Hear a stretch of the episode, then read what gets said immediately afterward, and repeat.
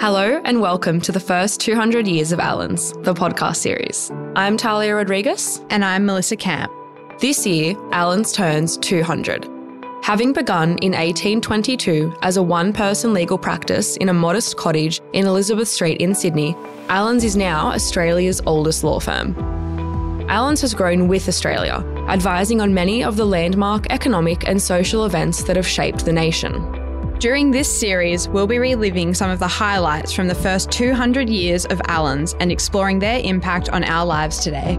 It is the duty of the board to ensure that the powers of the banks are exercised in such a manner as will contribute to the stability of the currency and the economic prosperity and welfare of the people of Australia this episode was produced on the lands of the Gadigal people of the Eora Nation. We pay our respects to the elders, past and present.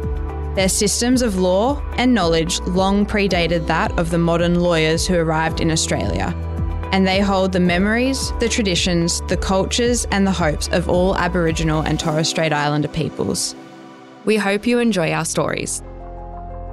Hello, I'm political historian and journalist Norman Abjorensen.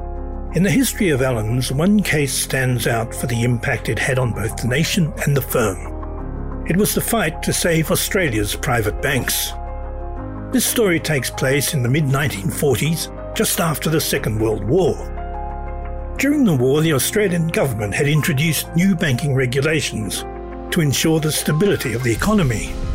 However, when the gunfire ceased and the troops returned home, Treasurer and soon to be Prime Minister Ben Chifley was reluctant to relinquish his newfound economic powers.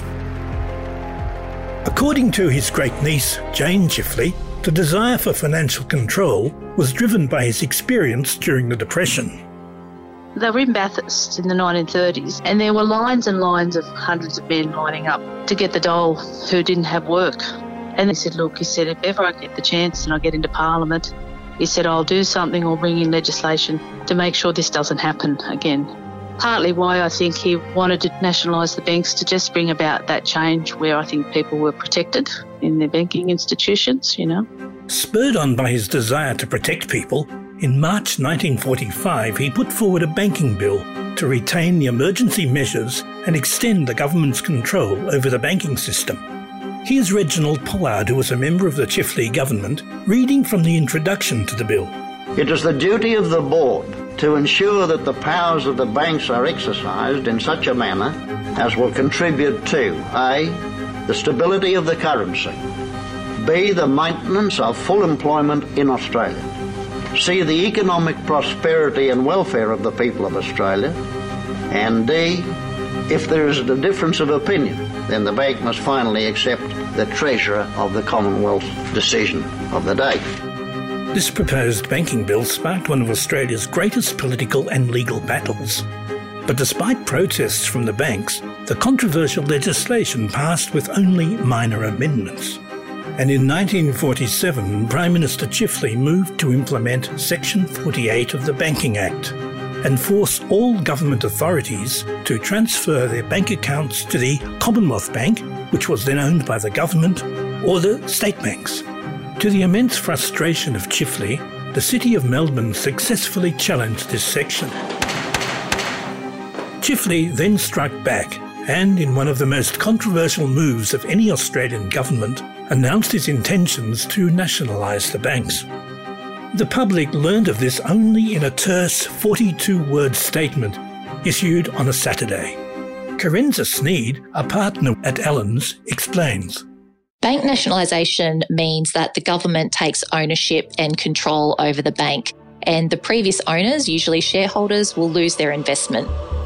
Practically, this means that a government will either control the bank wholly or partially, either on a temporary or permanent basis. Chifley's plan wasn't just considered controversial by the banks. It was also considered controversial within his own party, despite having been Labor policy since 1921. My maternal grandfather, Edgar Bartrop, was Ben Chifley's advisor when he was Treasurer and Prime Minister in World War II. That's Tim Harcourt, Professor and Chief Economist at the University of Technology, Sydney. My grandfather used to stay at the Hotel Kurrajong. Ben Chifley, as Prime Minister, famously never stayed at the lodge. He stayed in the Hotel Kurrajong. That's where my grandfather stayed. And they would walk together to the Treasury block and Parliament House because they both smoked pipes. Canberra in those days didn't have that many people, and even the postman had a horse, I think, did things on horseback. So, Chiff, as he called him, and my grandfather used to smoke pipes together and talk on the way. So, I'd imagine that they had a pretty intense working relationship, but uh, they also had time to get to know each other on their pipe smoking walks. You know, in terms of giving advice, his advice was that wasn't economically necessary. Uh, it was after the war. People were wanting to get a bit of freedom back. They thought that wartime rationing was important and making sacrifices for the war was important, but they thought now was the time to, you know, loosen up and give people freedom again. And he just didn't agree with Chifley that the government should own all the banks. And that was that. My grandfather, although had great respect for Chifley and thought he was a great Prime Minister, he didn't always agree with him philosophically. Uh, he did believe there was a role for private enterprise. He himself was a real estate agent in Ballarat. He'd been seconded to work for Chifley during the war, so he's a great believer in, you know, the importance of the federal government during wartime. After the war, he thought that you needed to let private enterprise do what private enterprise did best, and he didn't think the government needed to own the banks.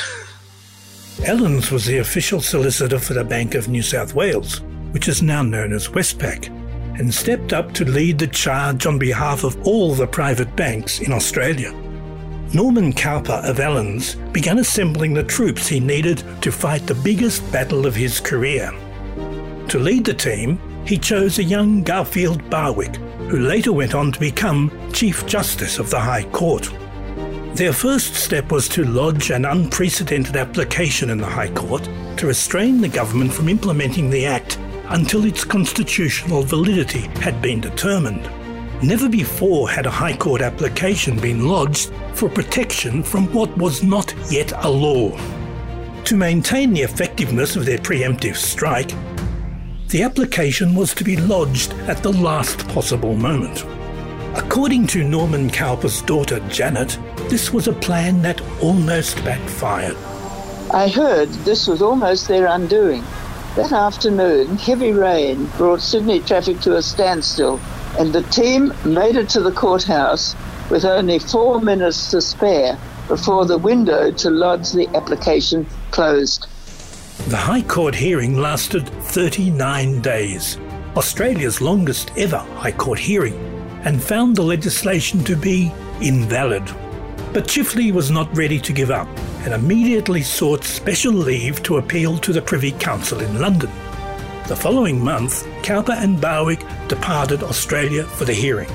Norman Cowper's daughter, Janet, remembers this moment well. My parents embarked on the Stratheden, the ocean liner. I believe the journey from Australia to London was going to take them about four weeks in total. They were away from Australia for almost a year. Upon returning to Sydney on the 26th of October 1949, everyone gathered in the Bank of New South Wales head office on George Street to hear the verdict. As chance would have it, the radio telephone link in Sydney was closed that day, necessitating special arrangements to deliver the news. A London taxi, with its engine running, waited outside the Privy Council to drive a messenger to Martin's Bank in Whitehall, where a cable telegram was sent. In a historic turning point in public policy, two words appeared appeal dismissed. The banks had won, and scenes of great jubilation ensued.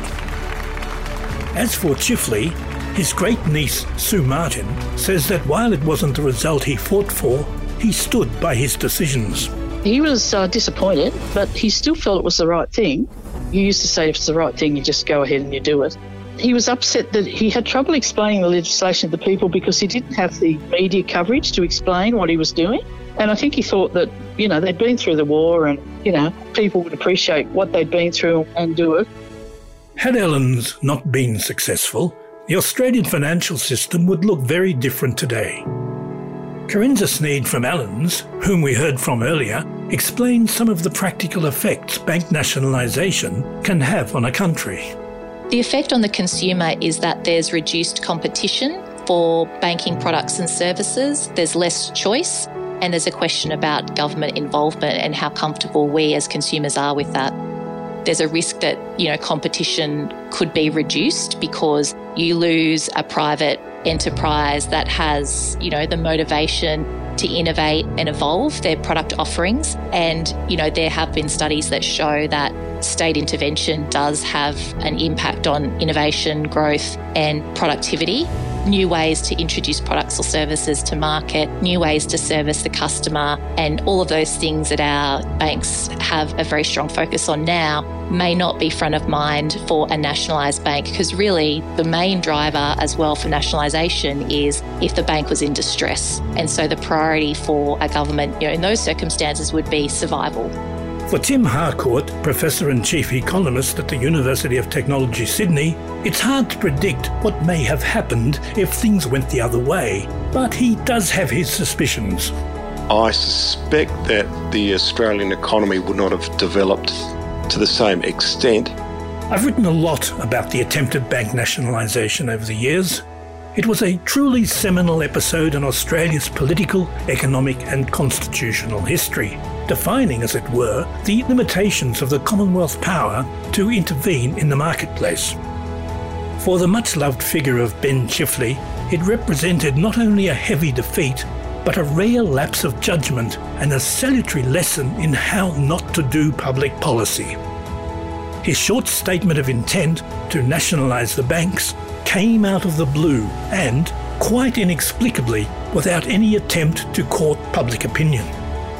For a nation wearied by war and increasingly impatient with continuing regulation of everyday life, the banks issue proved a godsend to opposition leader Robert Menzies, who made it a centrepiece of his 1949 election campaign, propelling the Liberal Country Coalition into office and condemning the Labor Party to a generation in the political wilderness. I'm Norman Abjorensen. Thank you for joining me to relive this highlight from the first 200 years of Allens. Tune in to 200 Years of Allens for more moments that have shaped our nation, economy, and society.